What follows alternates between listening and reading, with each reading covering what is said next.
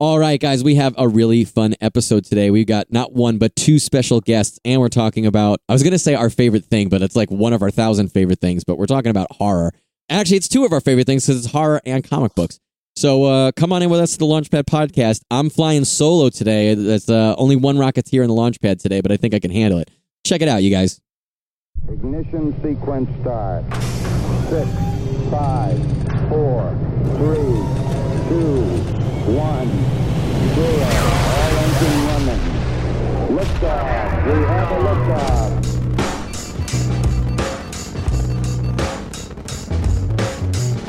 All right, welcome to the Launchpad podcast. I'm Aaron, and actually, I'm not Aaron. Aaron just had a baby uh, like a couple days ago, and it's scaring me because I haven't gotten like any text from him. I got a pic. I sent him, "Hey, how's it going?" He said, "Mom and baby are okay." He sent me photo verification that there was an alive baby and that she was doing well. Uh, but that's like all I've really heard. So, and then he, he called me when he went to get dinner, but that's I didn't get to talk to him. But it seems like everything's good. So we're, we'll we'll check in with him soon. I'll let you guys know what he's doing. In the meantime, we have two special guests in the Launchpad today. It's going to be pretty fun. One you guys know, one you don't. We know Dave Schrader. Dave's been on the show a couple times now because he does all these fucking cool comics, including the amazing Baby Badass. Dave, welcome back, man. Glad to be here. Always a pleasure. And then we have uh, Clay Adams, who we've never talked with before, but has done multiple things with Dave and by himself, including Baby Badass, correct? Yeah, I uh, lettered the latest uh, Baby Badass Returns hmm coming soon. And and Clay is uh, the co-founder of Fried Comics, which does some amazing stuff, like Yeah. PBOW and um, Red Red Xmas, which just came out uh, through Scout. But I'll let him. Talk Yeah, it's about uh, that. coming out in December from Scout Comics. You can pre-order it now. Yeah, talk a little bit more about that it. because we, and I'll speak for Aaron as well. Um, by Red Christmas, I'm assuming there is a murder or horror type of element to this, and we love bloody Christmas shit. We love You will Oh, awesome. you will love Red Xmas. You'll love you'll love this. Yeah, so it's a, Pitch it's it, pitch twisted it. holiday. To, it's a twisted holiday tale that's like uh, Bad Santa meets the Terminator. So it's oh, I love it. it's perfect for fans of the boys or preacher or uh, you know any of that twisted stuff so if you're a, you were talking earlier before the show about uh, loving steve dillon um, Mm. that to me he followed me on twitter shortly before he passed and that like that to me was like okay i can die happy now. Oh, that's Steve, awesome, steve man. dillon noticed me That's ridiculously cool. Yeah, if it's in that vein, and we, you know, we love Christmas. We legitimately, genuinely love Christmas, but I also love Christmas coming in from right field and crazy horror, crazy violent shit that happens during Christmas when you could juxtaposition the niceness of that holiday with some shit going down. So, Red Christmas sounds pretty fucking cool. it's it's it's a good time. It's a, you know we were thinking my co-writer alexandre o. philippe and i were thinking like what is the perfect horror villain? And we were like well it must be freddy krueger because he comes to you in your sleep. And we were like well who else can come to you in your sleep? Santa claus. Oh, shit.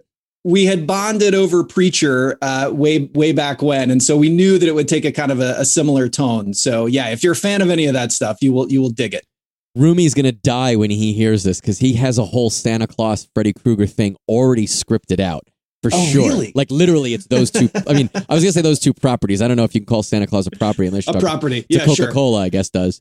But he's yeah, he's got like a like a short scripted. I've read the actual script and it's not bad. It's uh-huh uh, he loves him. He loves him some Freddy Krueger, and he had the two of them face off in a in a pretty interesting way. So I'm sure. Ooh, sweet I think that's going to have to be a whole nother episode, Clay. So as long as you're All right. as long as you're funny and cool here, we'll definitely have you back to do just a Red Christmas episode. no hey no, pressure. no pressure yeah, yeah no pressure. But today we're actually so we're, we're a holiday ahead of ourselves here, or actually two holidays ahead of ourselves. Uh, we're doing this in October, and you guys have a big Kickstarter going on, right? Yeah, Yes, uh, yeah. yeah. The um, the Nightmare Theater horror anthology, uh, uh, an anthology of cinematic horror. It's blowing up Kickstarter right now. We launched on October twentieth, and it's going crazy. That's right. Tell us a little bit about the anthology. Tell us, uh, well, tell I guess tell us what each of you guys are doing on it, how it, how it, uh, how, where, where you got the idea for it, and how it's progressed, and uh, where is it going to go?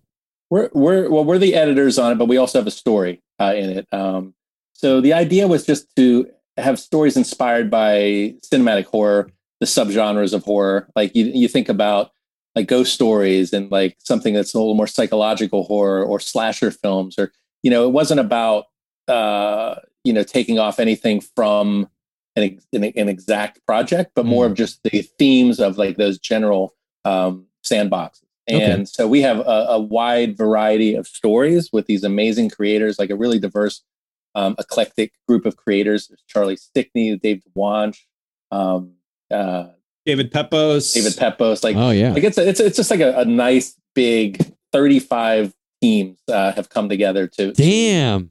Yeah, it's a giant book. It's about The- the- 225 pages. The book is huge. We call it a, a monster-sized book. Yeah, I, And get- I get it. really I is. see what you did there. Yeah. Uh, you, you like that? And we so so like Dave, like Dave said, it's it's a real cross section of of all kinds of subgenres of horror. So it's like you, you've got Lovecraftian horror, and we've got uh, our story is a is an '80s style slasher flick. Um, you've got sort of like a more Fincher-esque kind of seven-ish type thing. Um, you've got uh, monsters and vampires and you know like the the late night creature features so we we kind of got it all and dave had the brilliant idea to kind of lay it out like a film festival so we'll have some shorts and um you know our our big yeah, different sections yeah different sections and then there's um uh was what was that? What- go ahead clay i cut you off what were you saying I it, it- nothing brilliant. Just uh, just that you you had this fantastic idea to really sequence it like it was a film festival. So um, Oh, so- that's what it was. We created these these characters. There's like a host a hostess called Shelley Post Stoker. She's like kind of a Frankenstein Victorian era uh horror horror host. Mhm. and um we've got the welder which is like this you know Jason Freddy Krueger type character. And we call these and and then Eerie Aaron and they're all like terrifying tropes. And they're her minions. And this old theater that's haunted is being opened up again and they're inviting all these ghosts and ghouls to come in to watch film festival and that's how we structured the book so we Oh, tried that's to do cool. something beyond just like putting a bunch of stories in a book we wanted to have it thematically cohesive Mhm. and they have their own stories and their own origin stories. And uh, Kyle Roberts did the main cover, and he also did these interstitials, which are amazing as they introduce, like, okay, this section of the film festival now is starting. And um, there's some surprises in there. There's some some big names that uh, are joining it too, and we're we're really excited about it. Like, um, I think there's a there's a nice buzz about it. So, as Clay said, it's blowing up Kickstarter already. it's going crazy. Like Right. I, I just I can't even believe it. It is a project they love, apparently. Well, you know, it's it's funny, and we've talked to you know, it's weird, right? A lot of of mainstream superhero comics artists and writers are huge fucking horror guys, and we've had some big people like Kelley Jones, Chuck Dixon. They're on the show, and we're like, "Hey, remember when you did all those fucking great Punisher and Batman stories? Forget about that. Let's talk about fucking werewolves." And they're so down. And it's funny when you think about like the evolution of comics you know, for a long time before superheroes, we had horror comics was was a was a bigger staple than superheroes Right. for the longest time. And you go back to like the EC comics days, and it seems like you, you guys are have a, a, a- an updated version of that where you have like the host that's breaking the the fourth wall and kind of talking to you about what's going on, which I think has always been a really cool thing.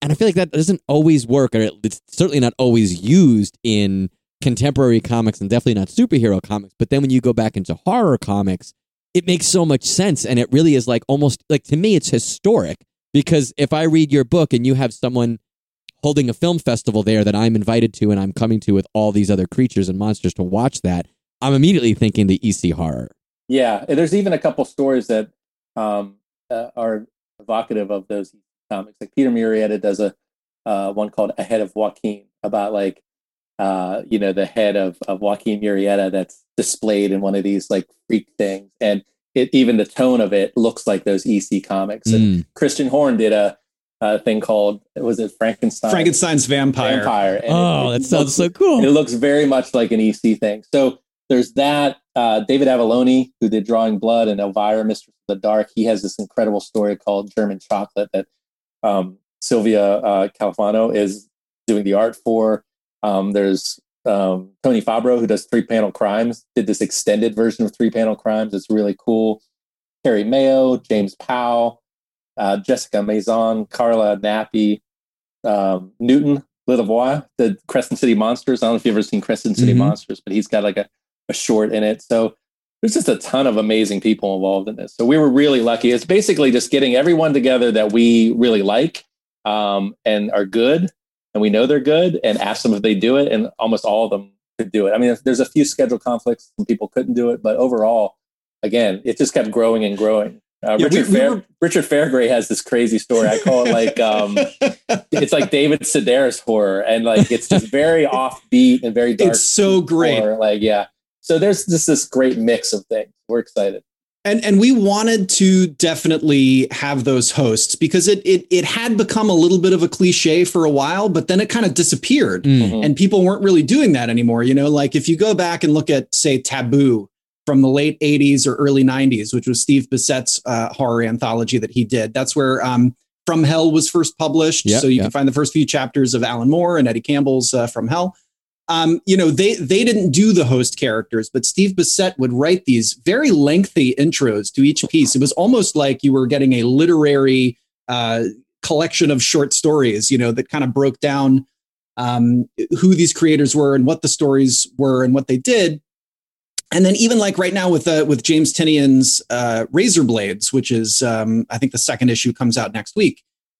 He- uh, you know, he's kind of eschewed that, but I but Dave and I felt that that that having the host kind of really makes it as dave said a cohesive piece and it Mm. really just it really just kind of brings it all together rather than just a, a, a random collection of stories that you're not quite sure why these all go together um, it, it, it really just kind of ties it up in a in such a neat nice little way and that's definitely what we wanted to present just a, a nice cohesive experience Right.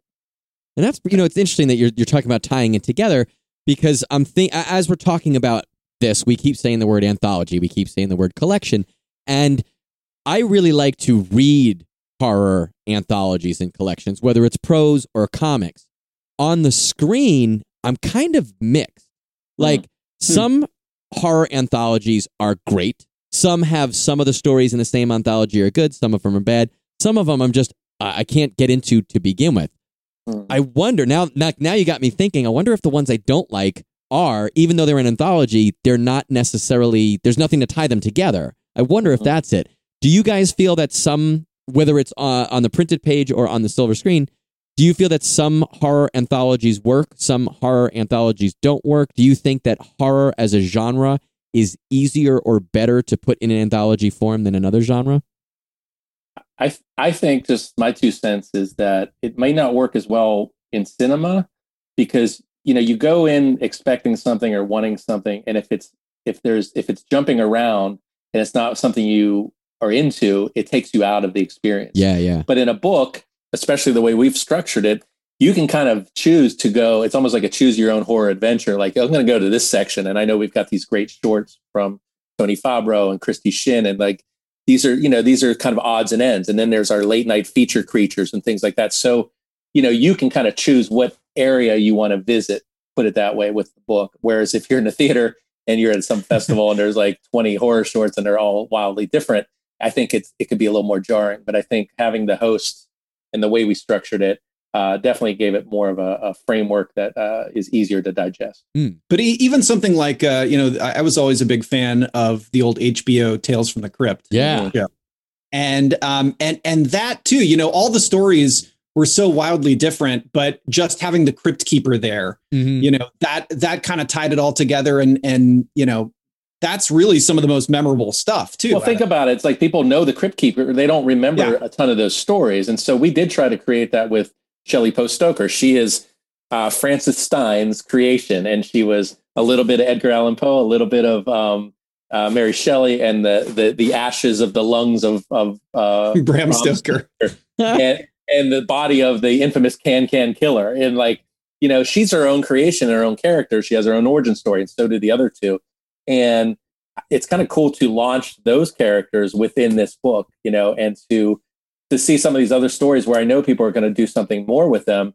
And this is where they started. And I think Nightmare Theater, um, the horror comic anthology, will always have that to, to uh, be proud of. That like so many of these stories were, are launching in this book. yeah and that's uh, like for for me go, going back to taboo like just to be able to look at that collection i mean there's only like nine issues of taboo and, and a special or something like that but to be able to say hey this is the book where where from hell started Mhm. This is the book where Lost Girls was first published. Um, I think there was uh, there's Throat Sprockets, which um, I think started as a comic and then was later turned into a, a prose horror story. Um, that first uh, premiered in Taboo. Uh, I, I that to me, that book will always be relevant because of that.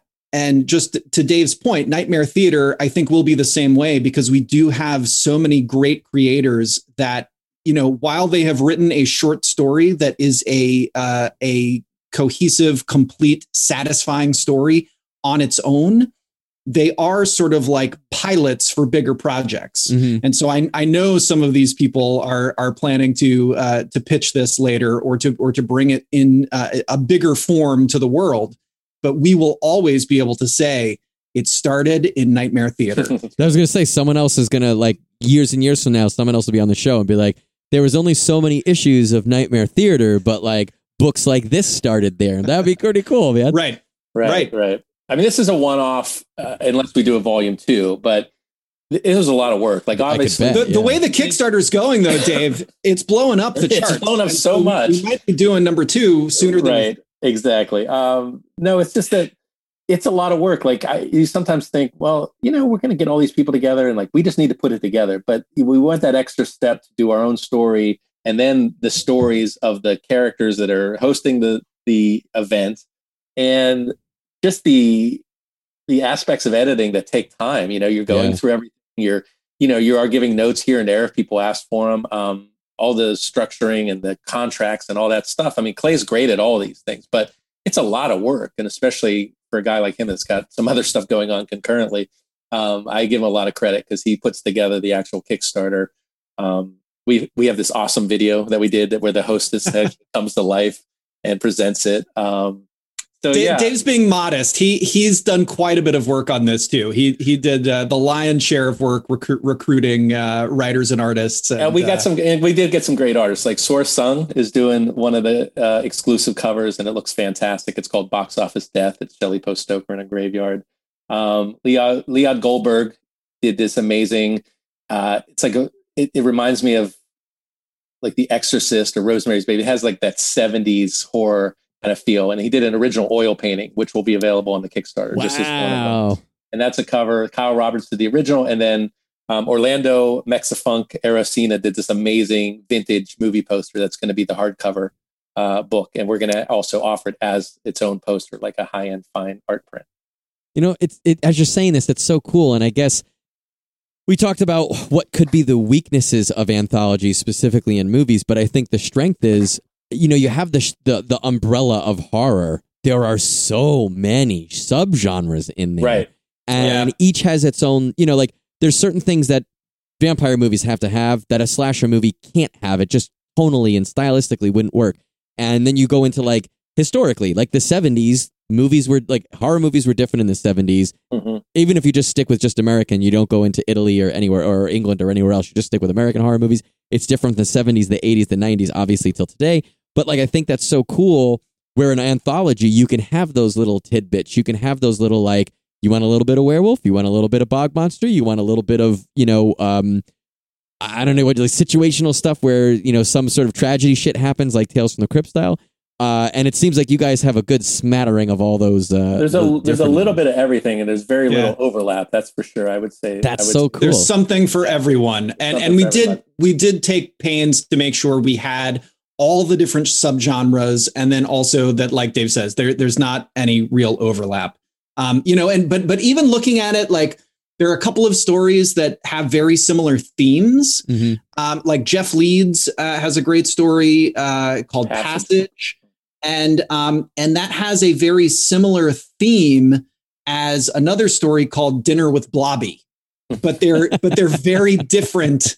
You know, that's that's Phil C. Butehorn and, and Don Cardenas, but they're um, they're very different types of horror. And so you wouldn't read those two stories and be like, I just read the same story. Right. But thematically, they hit the same, you know, they hit the same beats and they hit the same fears, uh, like the deep down primal fears of of parenting um, and and your kid you know being a monster and uh, but but it, but they're presented in such different ways that it's like if if you're a fan of this more kind of realistic horror um, you know, let the right one in kind of thing, then uh, then you got that. But if you're a fan of more like the 50s, uh, the blob, then you got that too.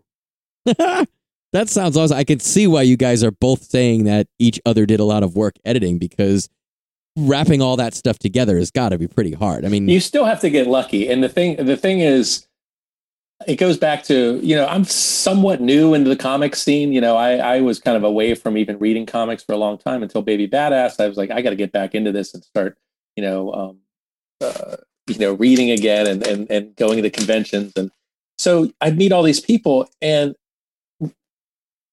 almost to a fault, everyone's super nice and cool. And mm. I mean, I guess you just kind of gravitate to the people you like. And all these people we like, we like their work. And um, so, yeah, we got lucky that all the stories were good. Like when they're coming in, you sometimes don't know, like, oh yeah. oh my God, what are we going to do with this one? We had none of that. Like, they're all very different, but they're all excellent. And I think that is unique for an anthology. I think anthologies are like, you know, maybe you have a favorite band and they've got some filler on the album type of thing. Um, there's no filler in this. All and killer, no filler, really, baby. That's that's uh, that's that's a good quote. We should remember that. Killer, no filler. Uh, I think we'll be using that on social media at some point. But I, I I'm super happy with it. Like I couldn't believe it because as they were coming in, everyone was like, "Wow, I got to up my game because look at the art for this one, or, or the story is incredible." So um, yeah, we left out in that way because you hope that they're all going to be good, but they actually were all really really good, and so we're just excited to bring this out. And I know how much people love horror. I think they're going to. I think they're going to love it. So I could say, like, I'm really happy and excited about this book, you guys, because a lot of the names you guys are dropping are people that I've met. Like, we kind of run in some of the same circles, and I've gotten to interview, even work with some of these people. And it's like, you definitely have some talent on here, but it's also like people whose work I respect and I get into. But I know that a lot of you guys came up together in the comics world. A lot of you guys took classes together. A lot of you guys shop work with each other. Is it harder or easier as editors to get submissions from people you know? Like, you know, not not just on a professional level, but people you've worked with before on passion projects of your own, or just people who you've gone classes with, or just people who you do cons with. Is it harder or easier as editors to to or to go over their submissions? I have an answer for it, but I'm going to let Clay talk first. Okay. I was going to say, uh, I hope this is the right answer. I was going to say, in in theory, it's harder because you don't want to step on anybody's toes. Like if if you if you see something that you feel like needs changing or or could be better. But I have to say, like we didn't really come across that mm. during this. You know, um, the vast majority of things that came in, we were like, cut and print. This is perfect. Let's sure. do it. You know. Right. Um, you know, there there were a few stories that that people did ask us, you know, hey, what do you think, the A or B? You know, and, well, and yeah, because like, at the oh, earlier sta- at the earlier stages, you need to start shaping it, and it it is this big hunk of clay that you have to start. Not to sorry for the pun, clay, yeah, not, but not this guy. Start, that hunk of clay uh, that you have to start whittling down and, and and shape it into something that's not just cohesive, but it doesn't have stories that like are too similar. So like Clay said early on, we'd get story submissions. First, it was just like, give us the pitch and then, and then the story and then the art and then all these deadlines, you know? Um, and that's the thing hitting the deadlines. But like he said, we really didn't run into that. And I think it goes back to picking good people that do good work. Like I think in some ways that's easier because you kind of know they're going to give you good work. And if they know other good people are involved, they're not going to want to just do some, you know, tossed off piece of whatever. Sure. Like they they want to like put their best foot forward, and so it's almost like this uh, external competition that that like everyone's kind of one upping each other, and so I think the reader will be the, bene- the beneficiary of that. Oh, that's a good way to think about it. I didn't think about how you know you're putting your your story, your your effort, your work into a book where other people you you obviously want to put best foot forward, right? You're not just doing something on the side. So yeah, I guess yeah. it's almost like peer pressure to do really well. Beach yeah. Boys versus the Beatles, man. You know, like somebody's coming in with revolver, and then somebody's laying down pet sounds, and then you know we got Sergeant Pepper's coming in. It really is. Yeah. It really is fantastic. And and like Dave says, uh, you know, ninety percent of filmmaking is casting, and and so you know this anthology was the same way. And it's funny you say that because that's where I met Clay. Like we did it. I did a film with Keith Cloris back in the day in the mid 2000s and it was called bloodline and it was mm-hmm. basically like a friday the 13th meets memento it was this fractured timeline story the kids go camping and there's murders and but there's a ton of twists and clay was a in his 20s i think so he was the lead actor and me and keith were the director and so he was great to work with. It was a fun time. It was a you know a lower budget horror film uh, that got released by Lionsgate. Uh, got some good reviews because people were like, "Wow, this is." I expected some shitball movie from Lionsgate straight to video here. And this is actually pretty good. Um, and so I knew Clay from back then. And then, you know, he lived across the country. We didn't really talk much. And um, uh, 10 years later, maybe about, uh, I started Baby Badass up and I asked him some questions because I saw that he was doing Fried Comics. And so we started talking about comics and ended up seeing each other at San Diego Comic Con a couple of years in a row. And um, I think we tabled in, in Tulsa one, one time. Tulsa, baby. Yeah. And if you've ever tabled in Tulsa, let me tell you, uh, was a great Broadway a great show. show. Yeah, Broadway show. tabled in Tulsa was fantastic. But um, I, we we kind of like realized, oh, we're like real, we're like real friends. We have like a lot of same sensibilities and Mm. things like that. So working together, and I mean, he's helped me on some of the Kickstarters, but um, his stuff is great. Like I, I love reading Red Red Christmas, and I love reading uh, PBOW. Like I, I get a kick out of it. So like you know, it it just seemed natural that we would kind of team up to do this. Now to answer the other question in another way, I had no experience putting together like artists and creators like this, so I didn't know what to expect. But I can tell you that besides it being you know a hard job, it was really rewarding, and it's been a lot of fun. And to see this thing come together something that we're really really proud of like yes it's blown up on kickstarter like you say um It's apparently going crazy. It's going crazy um but regardless of what happens like we're really proud of this book this book will stand the test of time as a really good horror anthology Oh, we're like, we're psyched. We're psyched. I want, I can't wait to read it. I guess the last question I want to ask you guys about that stuff is the the people who are submitting to you are these like dyed in the wool horror fans? Do you think anyone was stepping outside of their comfort zones, or you think like these guys, these guys and gals knew knew their stuff, knew their horror? I think there were a few people who might have been stepping outside their horrors or their comfort zones. Um, like David Pepos, I, I think mentioned, you know, when we first approached him, he was like, well, I, you know, I, I don't know. Do I have a horror story to tell? Hmm. And then he was like, I, I laid down and it just came to me. Like Mhm. the story just came to him and the pitch. And suddenly he had this thing that he's very excited about and, um, and might be going places. and it's very and, And- it's very unique too it's like a it's you know pepos does his own thing I was gonna say, as Pepos really does. well. And he does it really well and his story die die danger ronin i think is the title it's like it's not like anything else in the book and it's No. quite not quite like other horror things i've seen before but again whether they're stepping out of their comfort zone or not they're all good writers you know like look a guy like sean gaborin is like a horror master horror That guy, loves- yeah. he loves every type of horror and he writes every type of horror but someone that doesn't maybe they just have a different take like i don't know i I guess richard fairgray has done some horror in his own style um, but i don't know if he's told a story quite like the one he tells in this like colonels all the way down which is one of my favorite stories It's one of my book favorites too. Yeah. Uh, Because and it's it- just so different. it's not traditional horror at all, but it is horrifying and it's funny too. And so there's just this crazy cross section of people that whether they wrote horror or not before, I think they all like horror Yeah. in some way. And that and that makes a difference. Like I don't think we have anyone that said, okay, I'll do a horror story, but I don't like horror, I don't watch horror. Like there's nothing like that. They all Right. love horror, whether or not they did it or not before doesn't matter. Like they just did a good job on this one.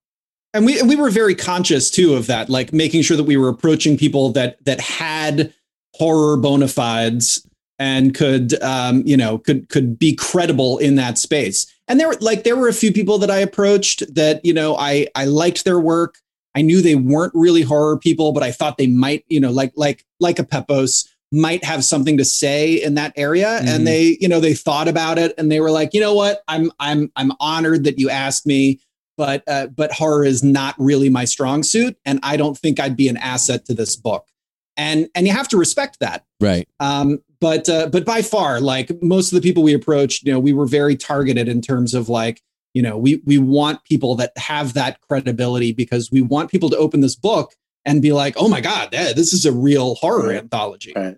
I mean, there's Ru- Russell Nohelty is in it. M.L. Miller, who did Grave Trancers. Mhm. um, even like uh, Sebastian Kadlecik, who did Kinsey, who won like an award, like awards for Kinsey. Um, I didn't know what kind of horror story he would tell. I mean, he did Penguins versus Possums. That's not really horror. And same with Stephen Prince, who does Monster Matador. It's not really horror. There's monsters, um, but he gave us something completely different. So these artists and creators, like they all really stepped up. And um, we're, uh, if you can't tell, we're pretty stoked to finally get this book out I mean, it's already out and blowing up Kickstarter apparently, but um, yeah, but, you know, It is a project we love. We can't say that. Uh, clearly, and. I, I think that comes across in how you guys talk about it. And you guys love horror, right? In general, yeah, oh yeah. yeah. Oh heck yeah. And, and, and that's the thing. Like I feel like horror has always been around. It's always been popular. Pe- people love it. Even if you don't, you know, like even if you're not into horror per se, everybody knows who Jason is. sure. Everybody knows who Freddy is. Everybody knows Frankenstein and Dracula. Like they're just they're just part of the cultural conversation. It's sure. I mean, it, I think horror has a very important part of any culture, right? Look at any culture in like literally in the entire world. There's got to be a horror component. There's something that goes bump in the night that scares you. I think that's a very human thing as Mhm. individuals. It's a part of a, like a society, right? You have to have an underbelly of society, whether it's something that is based in reality or something supernatural.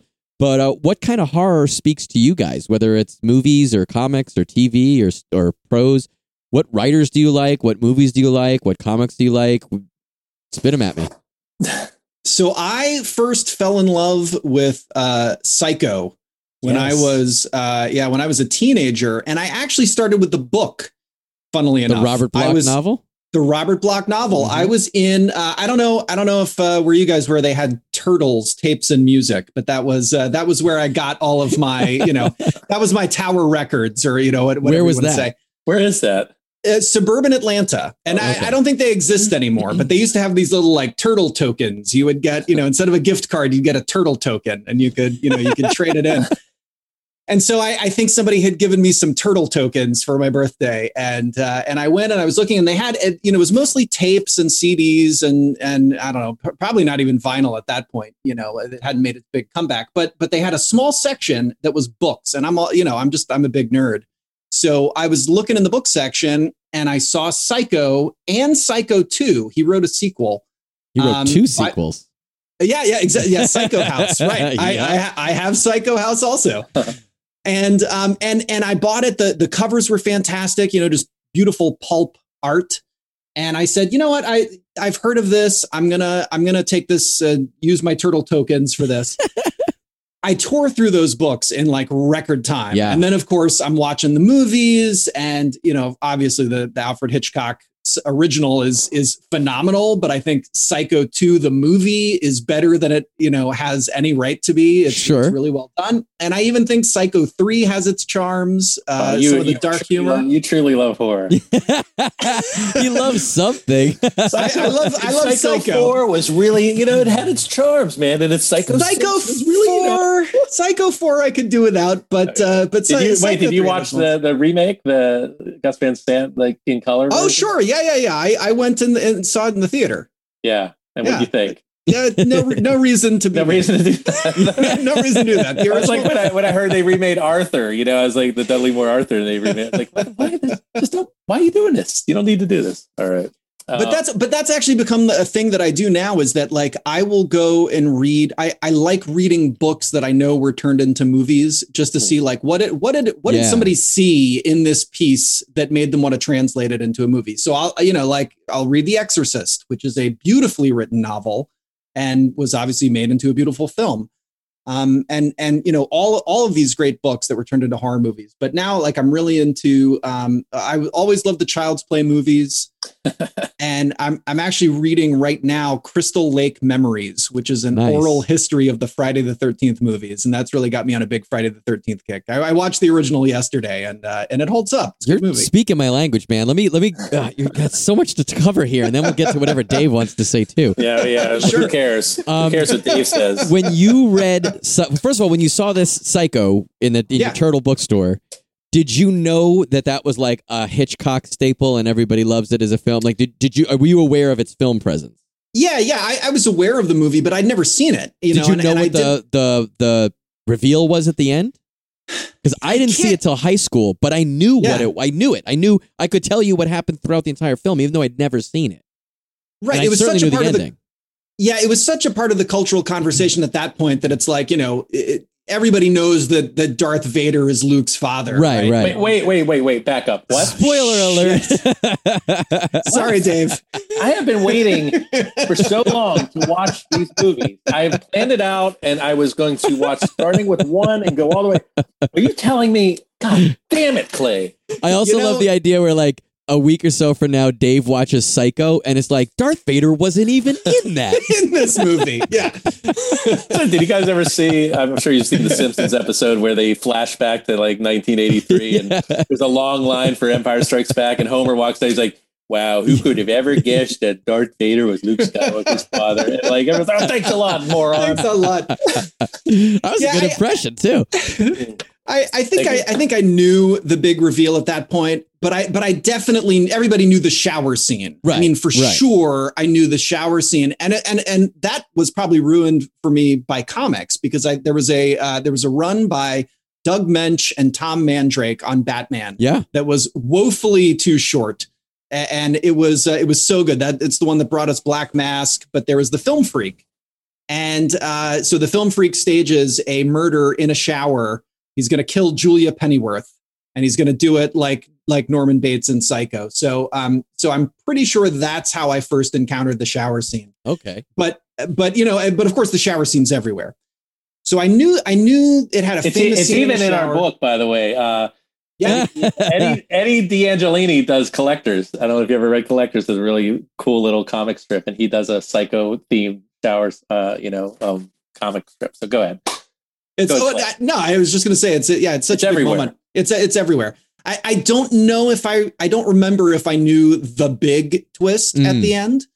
Um, but uh, but I just remember I, I I devoured that book so fast and and the sequel so fast and and I even I even read Psycho again uh, just a few years ago and it it just read as well the second time as it did the first. It's just such a classic.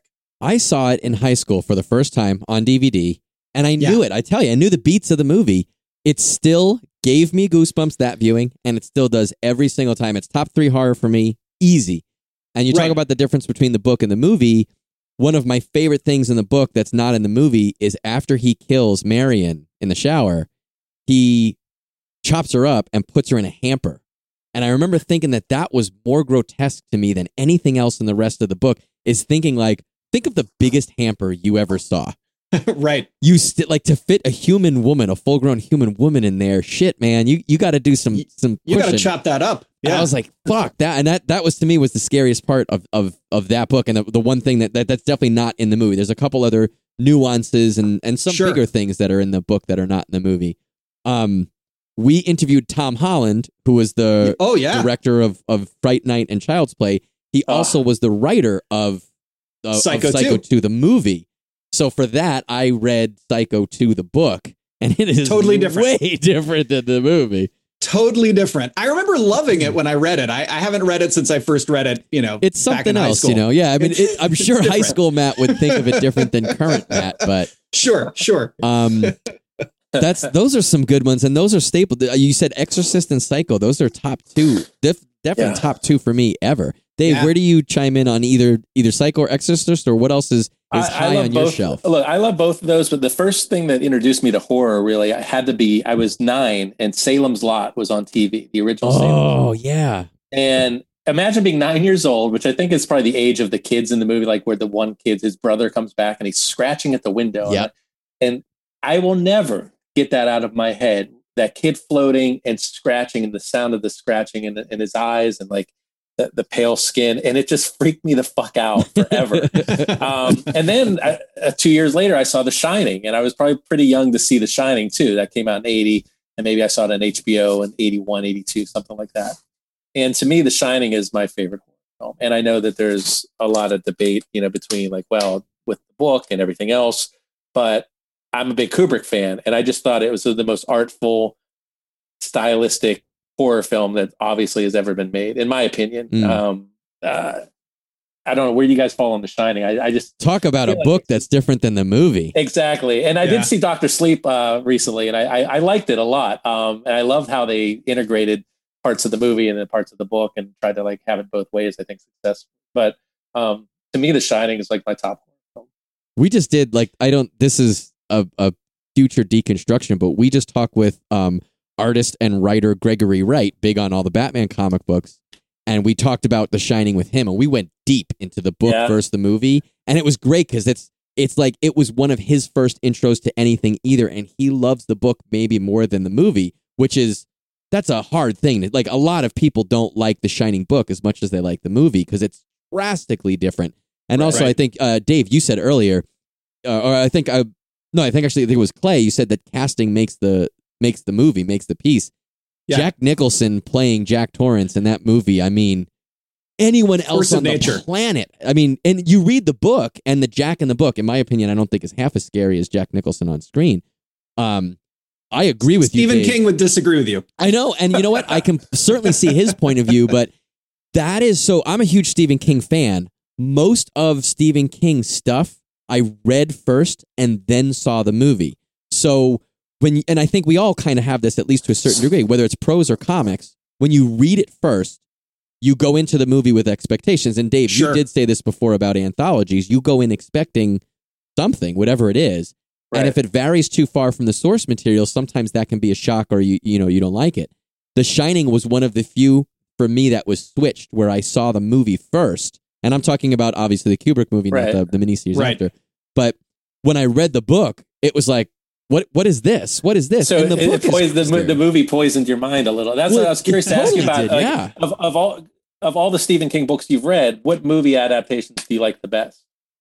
the best. You know, it's funny you brought up Salem's Lot because recently I read it and I love it, and I went back and Great book. revisited the um the miniseries because and it was that was done twice, the original miniseries, and Yeah. I got like the uncut, quote unquote uncut, because it originally aired with such such amount of gore, and then they trimmed it back, you know, four and a half minutes for prior releases, so I got the the exclusive cut, blah blah blah, and it was way better than I remember seeing when I had just read the book as a you know as a kid in probably It's, high school, it's middle school. James Mason, right? Isn't it? Yeah. James Mason, right? James Mason. Yeah, he was pretty fucking scary, man. Yeah, Like, for, and it's It- like I think it's when it's unsung like that. and we love David Soul too, because like I was a big Starsky and Hutch fan. So like David Soul, was like, Yeah. oh shit, like It's pitch perfect. I mean, I think it's it. I think it's almost like if you had a better budget, you could make it better now. It Yeah. wouldn't be as good because it felt like that book. It feels that book can work anytime, but it definitely had that niche of being like an '80s book, late '70s, '80s book, and I feel that it's in the writing. And the the miniseries captured that. I felt like it captured small towns. I think small towns today are different than small towns then. But no, I'm on board. That miniseries was creepy. It's it's funny because I think the first time I saw that miniseries was before I got into film as like an art form. It was before I wanted to make. I mean, it's not before I wanted to make movies, but I thought vampires should be this way and scariness should be this way. So I think a lot of the beats of that movie and a lot of the the important shit was lost upon me when I was 11 and I knew everything, you know. And Yeah. then I think Right. now I watched again Salem's Lot. I think within the last year and a half, two years, I watched it. And See, I, was haven't like, seen it in forever, so I was wondering if it held up at all because you know we're used to seeing some great horror and Sure. like, better effects and things like that now. So it might have seemed super cheesy, but as a nine-year-old and you never seen anything like that before, it was very effective. But I think that the, the the fact that you saw it with those eyes first of an impressionable nine year old and it meant so much to you, Yeah, it will absolutely hold up to you. You Yeah. might look at it and be like, wow, I remember that this was much more scarier, you know, 30, 40 something years ago. right, right. But you will, I think you'll still love it for what it is. Because I didn't even have that pre existing sentimentality over it, but I mm-hmm. still thought it was like, wow, this is fucking great. And I kind of could imagine had I read the book when it came out and then watched that miniseries, you know, whatever it was 10 years later or something, yeah, I would have been like excited about it. You know what I mean? And Stephen King properties, I don't think always have that. There's a lot of times you watch the cinematic version or the tele- television version, you're like, well, Yeah. And it's it's interesting you're talking about King, but because I there's another book that I love that was came in the wake of King was Robert McCammon's Swan Song. mhm. And I don't know if you ever heard of it, but it's this post-apocalyptic horror story, and it got a lot of attention back when it came out in the late mid to late '80s. But that's a story that I'd love to see get done. I've even tried to find the rights to it and do it.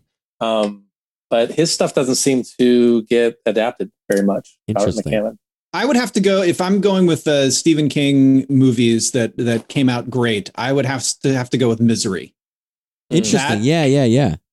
That movie was so fantastic, and it's just like it's basically two characters, you know, Mhm. stuck in one room. And uh, how Rob Reiner made that interesting.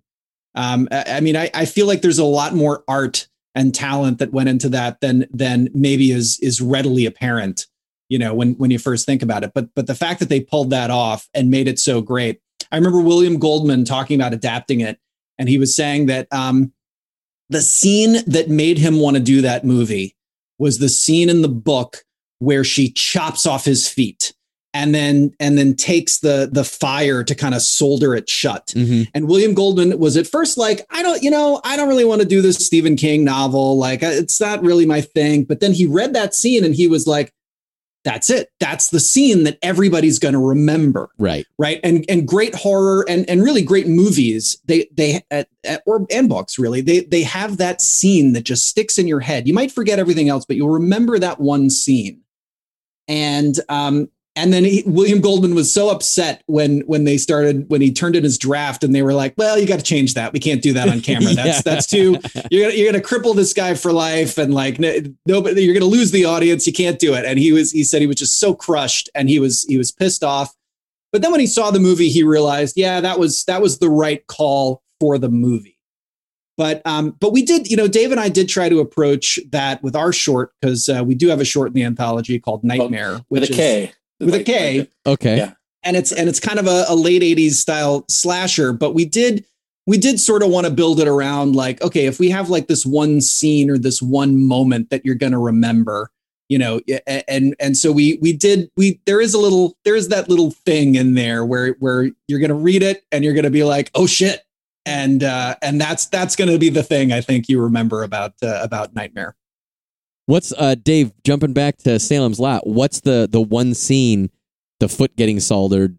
What's the what's the one or two scenes that like stand out in your mind, either Well, from the miniseries of the book? There's, I guess, the, there's a stake driving scene, if I recall, but uh, the the kid at the window is just like I said. It's Oh, that's seared right. Yeah, my yeah, brain. that's right. Yeah. We covered like that. I will That's never right. forget that because I remember looking at my window in my bedroom, thinking that that was going to happen like all the time. Like there'd be a vampire scratching with his nail, And it was his brother, right? His His dead brother, brother. that had yes. And so he's telling like, open the open the window, Yeah. come join me. It was fucking terrifying. Like I can't even believe looking back, like nine years old watching that, I was out of my head. Like it was so scary. And it reminds me like my my wife tells stories like her sister showed her The Exorcist when she was like seven years old or something. Like no kid should be watching The. Exorcist. Like when you think about those scenes, like it's horrifying and and um, beyond. Like there's no way. But once you do, like that shit doesn't leave your brain. So um, yeah, I, I've I've I guess I've liked horror. But I've also, again, I've never seen Salem's Lot again since then. So maybe like it's in worth the head. check out. I'll tell you. If I if Yeah. I meet up with you, it's worth. I mean, I have the. I think I have the DVD now. The the, Yeah. the unrated, you know, edition. It's in, tw- 2022 when everyone can get back together. yeah, right. when people can that. see people. Yeah, exactly. Oh well, guys, this has been super fun. I could do this all fucking day. Like I, uh, I mean, let's do this. let's let's do this. Let's do this. Whether it's based on this conversation or in general, what's your horror movie or horror book homework? What's something horror that's on your to do list, to watch list, to read list in the next you know couple weeks? so I'll, let me jump in uh, i'm going to give two answers just because why not Yeah. Um, the first is my daughter. So I'm listening to you guys talk about, uh, you know, watching these movies when you're way too young. Uh, we have probably sheltered our children maybe too much, you know, not not letting them watch. You're like my stuff." daughter's seven. It's perfect exorcist time. It's perfect, perfect. No, my my daughter's 14. She's uh, she first she started getting bored with the movies that we were showing her. So I was like, all right, let's let's Let's, step, Let's spice let's it up step a it up a notch. Let- here. let's let's kick it up a notch. And so, for some reason, uh, we started talking about the movie "The Hand That Rocks the Cradle." So she wanted to see that. So we showed her that. She loved it. Then uh, I think we watched the remake of Pet Sematary. We watched um, we watched Child's Play. She loves horror movies. So now Hmm. finally, I've got a buddy. the Sure. Did my, she- my did wife ever- doesn't like. Did she ever see Bloodline, Clay? I mean, she will. I'll show, I'll show that. That might scar her, but I'll, Okay. I'll show it to her at some point. So anyway, I, I, I think she's my horror movie buddy because my wife doesn't like watching horror movies. And so, uh, literally after we got off this call, uh, I think we're going to go watch Rosemary's Baby, and I'm going to Oh, nice. introduce her to that classic. Uh, the other thing, though, is because I am reading Crystal Lake Memories right now. Um, I do want to go back and catch. Uh, I think I want to catch the the final chapter and Jason Lives because those were the ones that that sound uh, sort of right up my alley. So that's, Jason that's Lives is one of my favorites. It's like it's it. A lot of people Yeah. think it's different for this reason or that reason, but it's definitely one of my favorites. Yeah, it, it sounded like it would appeal to me for sure. I, I like Bride of Chucky. Uh, I think that's that's one of my favorites Okay. in that series, and it, it sort of felt like it might be along those lines. So Wait, I'm sorry. You said the director of Child's Play. Tom, Tom Holland, He what's the other one he did?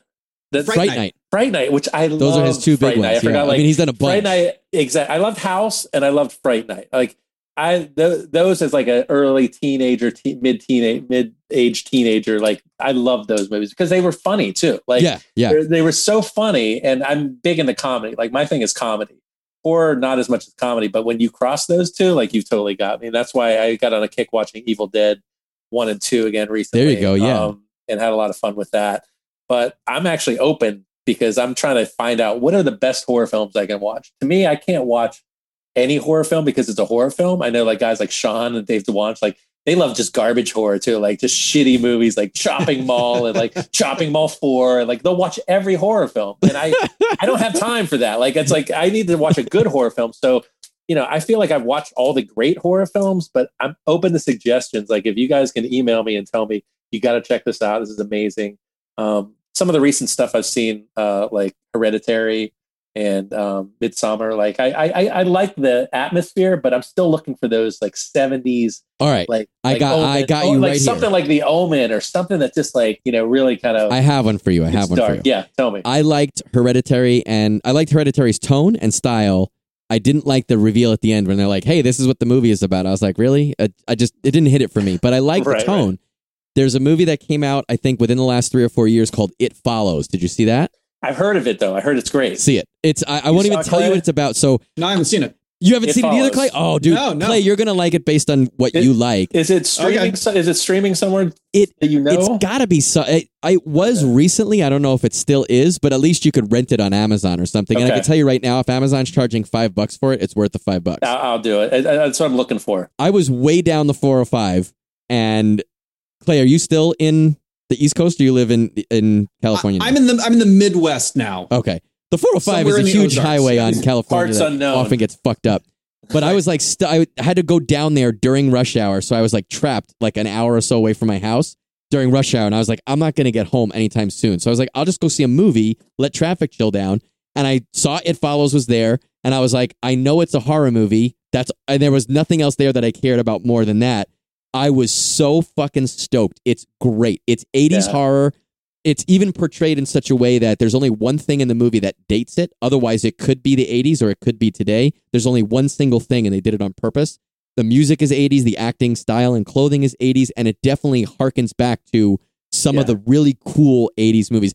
I love seeing a movie not knowing anything about it. So I'm not even gonna, Yeah. unless you want, I'm not even gonna tell you anything about it. But it is definitely is definitely a really cool 80s vibe movie that is just uh it's def it's my it's one of my two favorite that and Babadook I think are my two favorite contemporary horror movies Okay. of the last say 10 years or so. That's right. I Babadook is really good too. To check that out. I did. Speaking of 80s horror, I don't know if you guys have seen the babysitter movies on Netflix. Like, I haven't yet. I know You know, like- them. yeah, they're they're they're fun. They're I mean they're they're definitely like they get it. Um, uh, yeah, they're they're worth checking out. I guess you know if you're looking for that. There's more shit. out there than not. Like, and, the, and it's like I love shitty movies, but it's like you said, Dave. Sometimes you're in the mood for good, or you're in the mood for like shitty but worth the time, and then you're like 20 minutes in, you're like, this isn't even like fun shitty. This is just shitty. I got dishes to wash, man. Yeah, I gotta turn your movie off I got to like I really dishes. like it, it's got to hold me. So, um, and I did watch Cabin in the Woods late, uh, recently. I'd never seen that before. The original And one? so- yeah. Is there a? Uh, there, there was an original Oh, one from like the 90s, but it's been remade two or three times. I didn't know that. I, I saw the one with Richard Jenkins and. Uh, Is that the so one with the was- kid from uh um Topanga, whatever that Boy Meets World? That's the one you got to watch. The Eli Roth one. Eli Roth directed it. No, but I don't think I thought he produced it. I didn't think he directed it. Cabin in the Woods. Yeah, the first one. Oh, sorry, sorry, hmm. sorry. Not Cabin in the Woods. I'm, yeah. You're I'm thinking, of Cabin that. Fever. Cabin Fever. Cabin sorry. Fever. No, No, Cabin, in the Woods. is great. Cabin in the Woods is great. Yeah, yeah. I'm just like again, it's it's it's Halloween month, so I'm trying to go through horror films. My wife, she's working on a book, So she's busy. I'm like, you know, she doesn't like horror. That's what I'm going to watch. I'm Yeah, just I hear that. Going through. We all so- married non-horror wives. Oh, your wife doesn't like them either. my, my wife doesn't. li- The only cool thing my wife is like is me. That's the only cool thing that she has time for. Oh, Although I got to to be fair, and we talked about Fright Night. We're in the middle of Fright Night right now. She, I said, would you watch one or two horror movies with me this month? And Uh-huh. she's allowed. She's given it a couple tries. We watched a Hammer movie that put her to sleep. We watched um, what was the second one we tried? We tried another thing that she wasn't having, and then Fright Night because of, of the comedy. She's Is she into liking Fright Night? She's liking it so no. far, but we it's started it way too late. Ha- hammy. Everyone's good in it. Like it's. Uh, I, I got to revisit that too. It's it's a fun one. It's yeah, and, and it's it's it's everything you want it to be. So guys, if you guys haven't heard any or haven't watched any of these movies that we've been talking about, check it out. Please write us, let us know what you guys have been watching, what you guys haven't been. Give Dave some homework. Write I us need- and tell yeah, us what I what um suggestions. and guys tell us uh Dave you start and then Clay you go. Tell us where we can find you aside from the Kickstarter. Tell us where the where the Kickstarter is, but also tell us where we can find what you guys are up to on social media and online. Sure. The Kickstarter, of course, is Nightmare Theater. If you type that in, you'll find it. Um, I am at Schraderopolis on Twitter and Instagram, and also the Baby Badass Twitter. Yep. And uh, I'm just going to give you a handy dandy short link for the Kickstarter. It's bit.ly slash nightmare theater, and that'll come up. It's blowing up Kickstarter right now. So go check it out. Uh, and you can find me on Twitter at Clay's Evil Twin. And also Darth Vader's Luke Skywalker's father. yeah, if you guys didn't know that shit. It's just FYI. That was awesome, guys. I can't wait to see the anthology, and uh, I can't wait to hear, to hear what you think of the movies that we just gave each other for homework. So, guys, Yeah, yeah.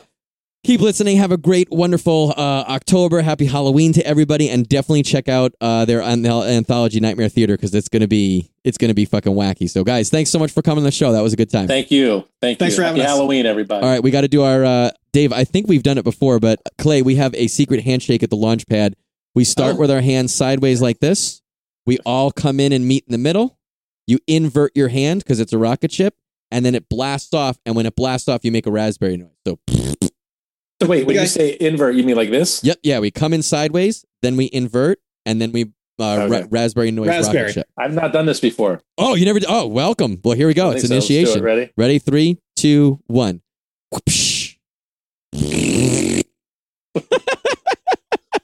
Sweet. Yes, and you guys are married with children. You're all married True. with children. It's true. Yeah. My kid's gonna love that. He can't do shit right now. He's too little. But when he's older, and now Rumi's in, involved, Rumi's got a kid. That kid's gonna be doing the handshake too. well, I don't know. Matt, he's almost two. He's ready to watch The Exorcist, I think. Like, He Yeah. has wa- uh, no joke. He's watched The Exorcist. I have a whole series of photos of over his shoulder of him watching movies. The Exorcist is already on. there. oh my god! It literally scared the shit out of him. oh man, uh, this has been the Launchpad podcast, and we are out. Ignition sequence start. Six, five, four, three, two, one, zero. All engine running. Liftoff. We have a liftoff.